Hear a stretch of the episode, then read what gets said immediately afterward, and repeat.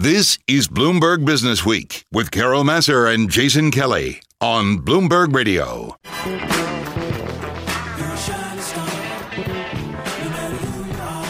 Guest definitely a shining star. We love talking with him um, for many reasons, but also because his YCG Enhanced Fund it's up nearly 12% on average annually over the past five years. It beats pretty much all of its peers. It's in the 97th percentile. Uh, the manager of the fund is Brian Yacktman. He is back with us, Chief Investment Officer and Portfolio Manager of the fund we just talked about. He's based in Austin, back in our Bloomberg Interactive Brokers studio on this Tuesday. Nice to see you. Nice to see you. I always say, is it Yackman? Yachtman, uh-huh. I know. Every Yeah. once in a while, I'm- I, it, comes out wrong, so I'm sorry. T silent. I know, and I've been talking about it for a long time, for years. your dad. Um, tell me about uh, the world right now and how you see it in terms of investing. Are there new opportunities that you guys are bringing into the fund? Any kind of changes that you're making?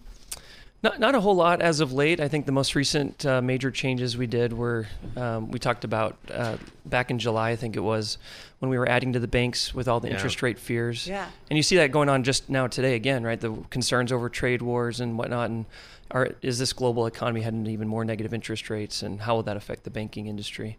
But the deposits continue to grow at those major institutions, and, and that's the raw material in the long run that will lead to their profitability. So that's the, the well, as I think uh, there's one other uh, move we've done, which is we've started adding to Intuit. We were it's a business we've long, long admired, and uh, we started to add to that. So what did you see that made you want to add?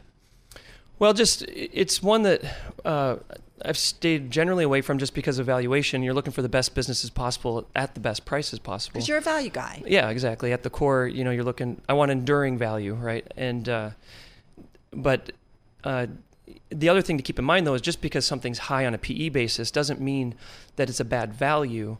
Um, because some businesses, if they don't require a lot of capital, then that PE ratio can naturally be higher, and you actually could end up with the same rate as maybe something that's at 10 times earnings.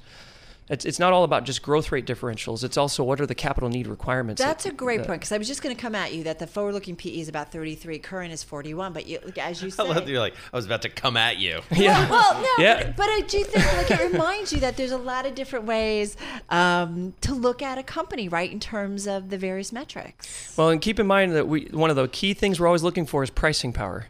And in the case of Intuit, you- you know, it's funny when we were researching the company, we, we thought about ourselves and our uh, using QuickBooks in Yeah. small and mid-sized businesses, and it dawned on me I don't even know what I pay for QuickBooks, and I thought, you know, if they doubled the price, it really wouldn't matter to me. Right. Right. You'd still do it. Yeah, you just you, yeah, and you, they're hesitant to switch, and and it's uh, it, it gets the job done, and it's such a cheap cost relative to the rest of your business. Right. That's when you talk about some serious pricing power, plus all the market share gains that they have, a long runway for growth. Well, and you talk a lot about global champions, I, I think, and Yeah. sort of using that as a as a big screen.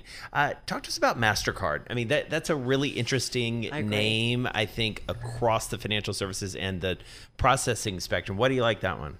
Well, I mean, you're, when you're talking about Mastercard or Visa, which we also own, but you're, it's just virtually it's the most unparalleled network for processing payments in the globe, and it's it's that network effect of buyers and sellers that many people have tried to beat them and they can't. Yeah. And and so they- they've said if we can't beat them, we just join them and go through the rails. And when I bring up this you know this concept of PE ratio, I think a lot of managers only look at uh, or investors in general look at just PE ratios in isolation. Mastercard and Visa they can grow tremendously, long runway. Their their com- competitors really cash, and they can grow naturally without needing all this excess uh, uh, reinvestment. And so you can literally trade at a higher P ratio and get a greater rate of return. Add in the predictable growth component, and it's it's actually a great value, even though it appears expensive. And you don't worry in the case of MasterCard and Visa about sort of the upstarts coming up, the sort of fintech world, the PayPals and whatnot. So, I mean, PayPal, I one might argue, has essentially been sort of co-opted in, Exactly. into the, the larger system, right? Yeah, I mean that's one of the ones I'm thinking of when I say if you can't beat them, join them, right? Yeah. Because PayPal realized we, we can't we can't overcome this, but if we let Mastercard and Visa, if we go through their rails as well, then uh, then their business started to boom and it became a real tailwind for them. So at some point, though, then do these two companies, because of you know, I feel like the barrier to entry is kind of maybe difficult for other upstarts, even that they just kind of join them. I mean, do they become too big for their own good?